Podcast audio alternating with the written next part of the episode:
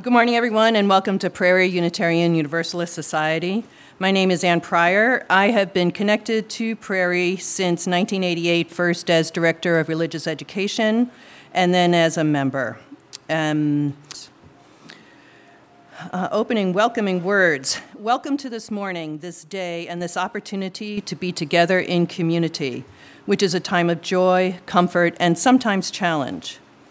This Unitarian Universalist congregation is a place where we come together to learn more about being human. We're not here because we've figured out life's questions or because we think we've got it right. We come here to learn more about being in relationship together, how to listen, how to forgive, how to be vulnerable, and how to create trust and compassion in one another. Our presentation today is Searching for a Bird and Finding the Interdependent Web by Anne Pryor. Anne Pryor first connected with Prairie UU Society in 1988 when hired as DRE. Her daughters, Erin and is it Alana, I don't want to mispronounce it, grew up in Prairie. She served as DRE for six years, leaving to do her dissertation research. She became a member of Prairie in 1995 and currently serves on the Committee on Ministry. Professionally, she's a folklorist. Recre- recreationally, she's a curler. Thank you.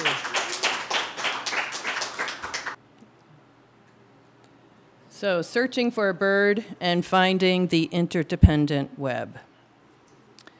It was easy to connect uh, the topic of this topic of a trip to the Falkland Islands to our seventh principle, um, which is there, um, which the Reverend Forrest Gilmore describes as, quote, our Unitarian Universalist way of coming to fully embrace something greater than ourselves, end quote. Getting out of our own domestic space can be one path toward finding that something greater. Next slide. I recently listened to the 2016 book by Paul Theroux, Deep South, a travel memoir about a, trip, a road trip he took through the southern United States. He included a reflection on why one would travel at all. Several of his ideas rang true for me. I was traveling for my usual reasons, out of restlessness and curiosity, to look at places that were new to me. We travel for pleasure, for a door slamming sense of I'm out of here, for a change of air, for edification, for the big vulgar boast of being distant, for the possibility of being transformed, for the voyeuristic romance of gawping at the exotic. Just about a year ago, my daughter Alana and I did indeed travel. She turned 40 that February, and many months earlier, we had offered her a trip for her birthday. She chose a place that was completely outside my imagination the Falkland Islands. Why go there? What was there? Where is there? I ended up finding out since, through a series of changing circumstances, I ended up as her travel buddy, and for that I am deeply grateful. Riffing off Theroux's ideas on travel, the Falklands turned out to be a place that was entirely new to me, in which I found both pleasure and edification, a place that was extremely distant and was indeed both exotic and transformative. Slide. So, why did Alana choose the Falklands? Because of another book and its subject, the striated caracara. The book is A Most Remarkable Creature, written by Jonathan Meiburg, published in 2022. It's wonderfully written and presents the caracara as a super smart trickster, a curious and fearless bird, yet one reviled and disparaged for generations. Just the kind of pedigree that would appeal to Alana. So, without nearly enough lead time to do stress free planning of what was a complicated trip, we worked it out and then successfully ed- executed this intricate and entirely terrific adventure. So, a quick review of the Falklands. Slide. It is an archipelago in the South Atlantic consisting of two main islands, East and West Falkland, and it has 778 smaller islands with a total landmass about the size of New York State. The Falklands are about 400 miles east of South American mainland and about 850 miles north of the Antarctic Circle. Biogeographically, its flora and fauna are part of the Antarctic zone, similar to Patagonia. It is a self governing British overseas territory, relying on Great Britain for foreign affairs and defense, but otherwise self governing. Its economy is based primarily on fishing, farming, ranching, and tourism, and has almost 0% unemployment of its population of 3,200. First recorded sighting was in 1592. First recorded landing was about a century later in 1690, both by English ships. The islands were uninhabited until 1765 when a British garrison established a presence. Social ties with England continue to be very strong. In the winter, many residents leave the Falklands for a summer in England. When youths turn 16, they are funded by the government to continue their education abroad. Most go to England to study, and then most, some, return to live and work on the islands. There are also some significant immigrant groups, primarily 10% from St. Helena, another British, British overseas territory and small isolated island, and then 6% from Chile. So, next slide. Um, Argentina has claimed Las Islas Malvinas since 1832, but have been unsuccessful in wresting it from Great Britain. In 1982, um, Argentina invaded and took possession of the islands for about two months. British forces fought them off, and the presence of that war is still very visible and very meaningful on the islands. This was uh, in Stanley in the capital, um, and a quote by Maggie Thatcher that I actually agree with. um, they are few in number, but they have the right to live in peace, to choose their own way of life, and to determine their own allegiance. Next slide. This is another memorial also in Stanley, the capital. And then next slide. This way on top of that um, that bluff is another memorial, and it has very personalized mementos still being added to it. That's on Sea Lion Island, one of the outer islands. Okay, so next slide. Getting to the Falklands is not easy. You can visit via a cruise ship if you're on your way to Antarctica, or you can fly for 18 hours on a military transport from England, stopping in Cape Verde for refueling. Or, as we did, you can fly from Santiago, Chile on the single weekly flight available. You go in on a Saturday and come out on a Saturday. Um, notice there are no available flights from Argentina, the actual closest country. Right? And the, the flights from Sao Paulo do no longer exist, so it's only from Santiago or from England. The flight from Santiago, uh, oh, you make a short stop in Punta Arenas, um, and so if you're in the Falklands, you're there for full week blocks at a time. If I were to do it again, I would definitely go for more than one week. Okay, next slide. The best time to visit is November through February, which is their summer and early fall, and that's because the weather is better, animal activity is higher, and lodging is available. Things shut down over the winter. We were pushing it a bit by um, going end of February and beginning of March. This is our itinerary and the islands we visited while we were there. Our priority was seeing the striated caracara, so that partly um, influenced our itinerary. So we flew from Punta Arenas into um, for, uh, Mount Pleasant, which is the military airport. If you're going in or out of the Falklands, you start there. And then you bus into Stanley, the capital. We spent one night there and then flew out the next morning down here to Sea Lion Island. We spent two nights there, saw sea lions and lots of other things. Um, then, uh, and that's on an internal airline called FIGAS, um, Falkland Island General Aviation Services. Okay? And uh, every time you have to fly back to Stanley uh, before you go to another island. So we did that. Then went way up there in the northwest to Carcass Island, we had to stop first in Fox Bay to drop off some military folks, and their luggage didn't get it because these planes are tiny and the weight is very restricted. So maybe they'd get their luggage the next day or the next day.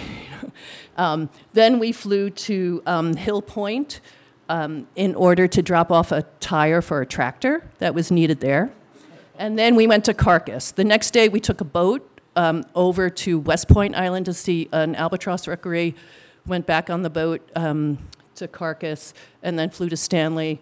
Then over land from Stanley, we went up to Volunteer Point up there on the northeast. And part of that was by paved road, most of that was over grassy tussocks um, in a Land Rover. Um, So, adventurous. Um, next slide. Oh, and this is the, the Figas plane. You can, and this is interior. This is the pilot. So it's really small and tight. Um, but that's the kind of view you would get flying to the outer islands. Okay, next one. Oh, and this, they, um, what's really interesting is that Figas creates the daily schedule every day based on the needs of the people. So we are not adjusting to an airline schedule, they are adjusting to who needs to go where when. It was amazingly humane. um, okay, next one. So, Stanley, the capital, is a small, quaint harbor town. Um, and next slide. It's linked to its heritage as a sailing outpost is evident on the hills across the bay. You can see part of the um, words there for uh, Beagle and Protector, two ships that had um, visited there. As Jonathan Meiburg recounts in A Most Remarkable Creature, and I'm going to read about three uh, paragraphs here. Darwin's five year journey on the Beagle took him to the Falklands, which he found desolate and wretched.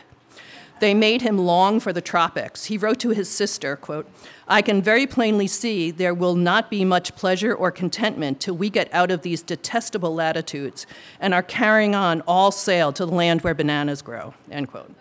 But one thing that left him in awe was the extraordinary tameness of the wildlife, including geese, snipe, foxes, and warrahs, which are now extinct. Um, next slide.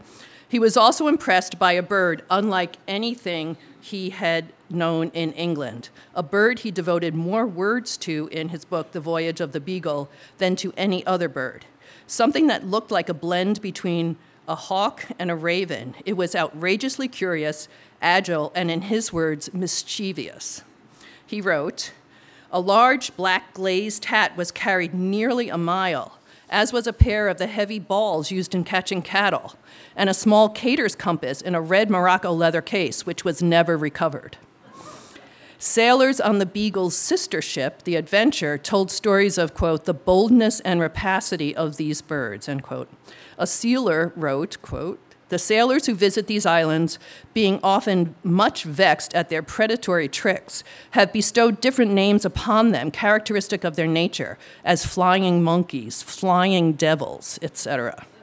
All right, so that's the end from of the quotes there. The most common nickname for the bird now in the Falklands is Johnny Rook. There are no Johnny Rooks on the two main islands. We had to wait until we were on the outer islands to meet them, but we did not have to wait long. After checking into Sea Lion Lodge on Sea Lion Island, we looked out our window and could see a colony of Gentoo penguins. So we bundled back up against the wind and the cold, and off we went. Next.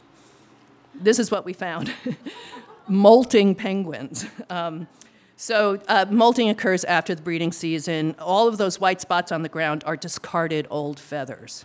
Um, the rest of the colony was down at the water or traveling in between. Next slide. Yeah, they just walk down the path. They're on penguin business. Um, but within minutes, a Johnny Rook joined us. So, next slide. Um, this caracara wanted to interact. Um, it was it was there to meet us and find out what it could find out. Okay, next slide. So these quotes are from the Most Remarkable Creature book. They are the most, uh, they are the southernmost birds of prey on Earth, and among the rarest. No more than a few thousand are left, a number only slightly larger than the wild population of giant pandas. Slide. But if you visit them, they refuse to behave like a species on the verge of extinction. They'll pluck the cap from your head, tug at the zippers on your backpack, and meet your eye with a forthright, forthright impish gaze. Okay, next slide.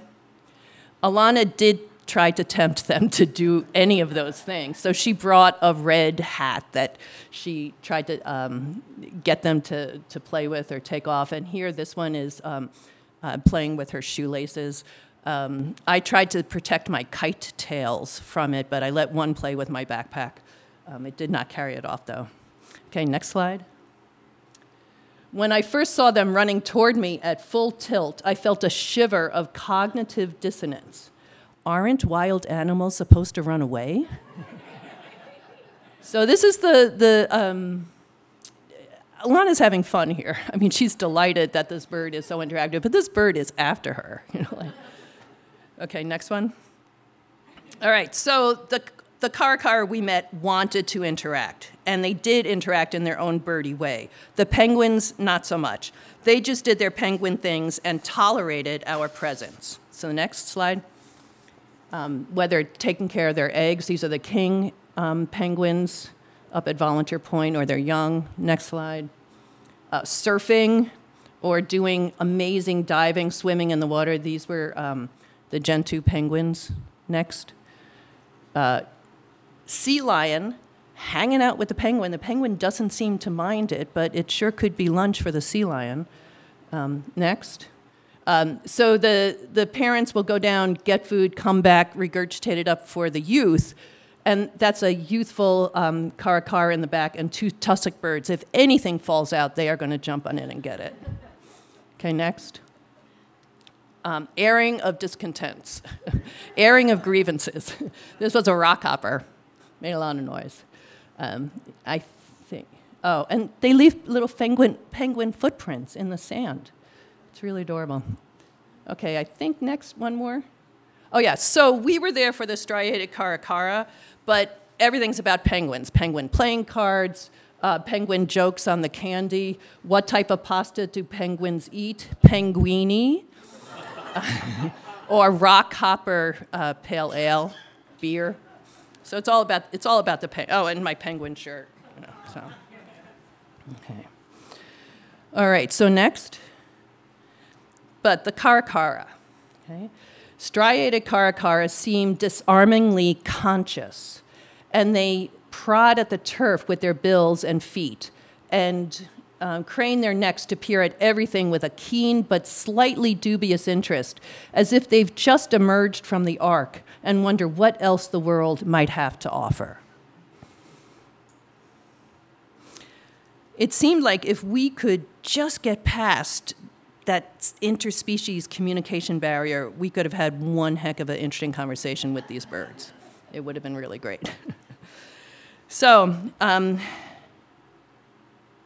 let me see. So, uh, again, we were most fascinated by the caracara, and it's Alana sucked me in. She started this path, and I happily followed her. And then, of course, the penguins were charming. We did also experience some other animals there. We'll just go through about uh, five slides here. Um, sea lions, these are youth uh, playing in the water. Um, elephant seals. And again, if you look closely, there's going to be often a caracara in the photo. Um, and, and there's no boundaries. You are free to walk anywhere on these outer islands. Um, elephant, uh, I mean, sea elephants, um, elephant seals also um, lying there, super quiet, and then raising up and yelling. Sheep.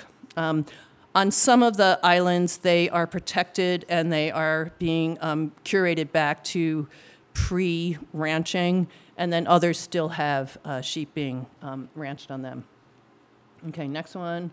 Uh, all kinds of amazing birds. Um, that's a, a, cormorant colony on the, on the rocks, beautiful geese, heron. Uh, next one. This is a, a close up of the cormorants, and they blend in with the rockhoppers really beautifully. Okay, next. Um, oyster catcher, yeah. Beautiful ducks. I think one more. Oh, and this is when we went to West Point um, Island to hike over the saddle and then see the albatross rookery. So there were hundreds and hundreds of adult albatross and babies. And that thing that the um, albatross is sitting on is its nest. They create it like out of mud and, and um, uh, poop and stuff. Okay. All right. Um, Being in the Falkland Outer Islands helped me to meet the imperative laid down by Henry David Thoreau in Walden, quote, we need the tonic of wildness. We must be refreshed by the sight of inexhaustible vigor, vast and titanic features, the seacoast with its wrecks, the wilderness with its living and its decaying trees, the thundercloud, and the rain which lasts three weeks. We need to witness our own limits transgressed. End quote. Uh, next one. Um, and indeed, uh, we transgressed our own limits on this trip. Um, but with that exhilaration also came sobriety. Our being outnumbered by and perceived as non threatening to all of these amazing animals was such a stark contrast with the reality of the rest of the planet, where the Anthropomorphicene era is in full tilt, that new geological epoch defined by humans and all the choices that they make with humans as priority.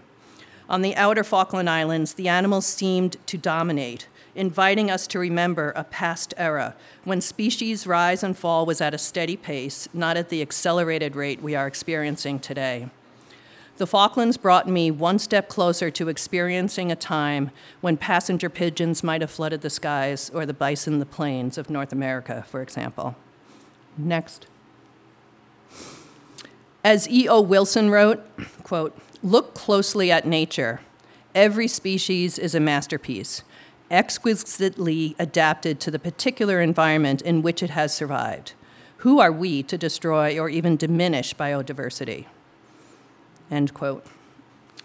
Um, so I say kudos to all of those in the Falklands who are working to return the islands to their pre inhabited habitat for the sake of the other beings who thrive in that environment and may we all do the same here at home in Wisconsin.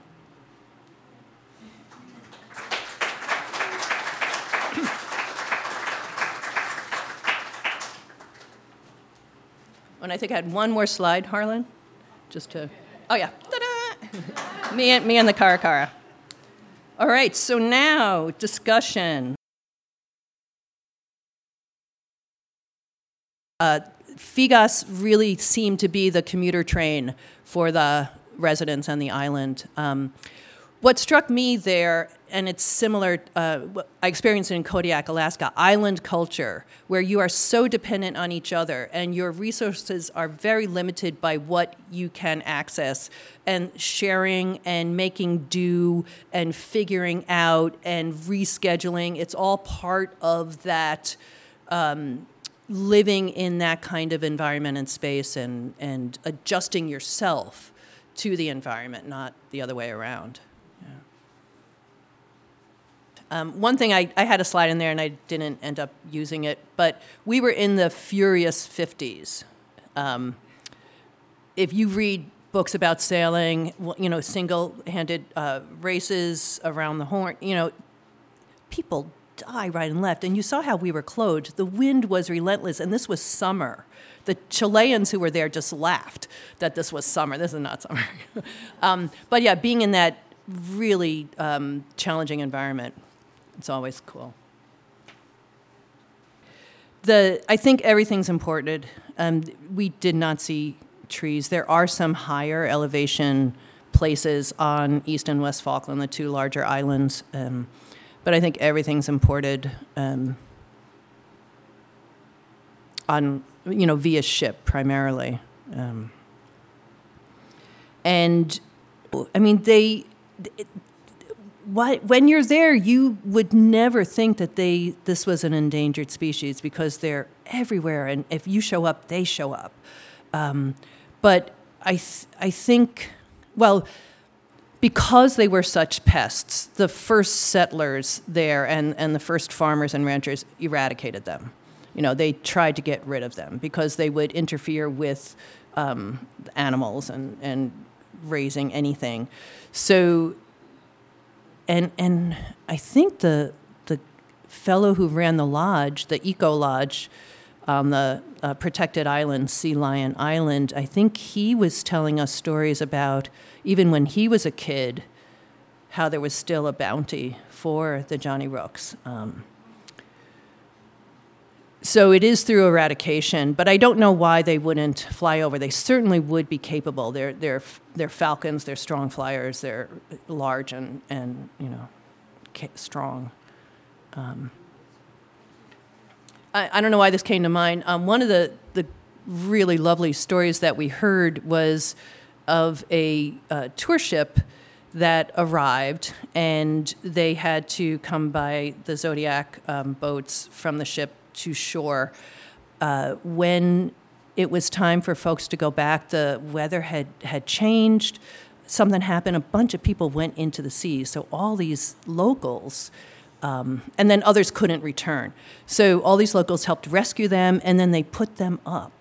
Um, and it sounded so much like what had happened in, in that fabulous play, Come From Away, how um, the folks up in Nova Scotia just opened their homes to people stranded by 9 11 um, and those flights. And that's what I'm getting chill. It's, again, you know, it's that island culture. It's like we have to help because there's nobody else who can help. So um, they, they found places for, th- you know, hundreds and hundreds of people to stay. So that was a really inspiring story that I enjoyed.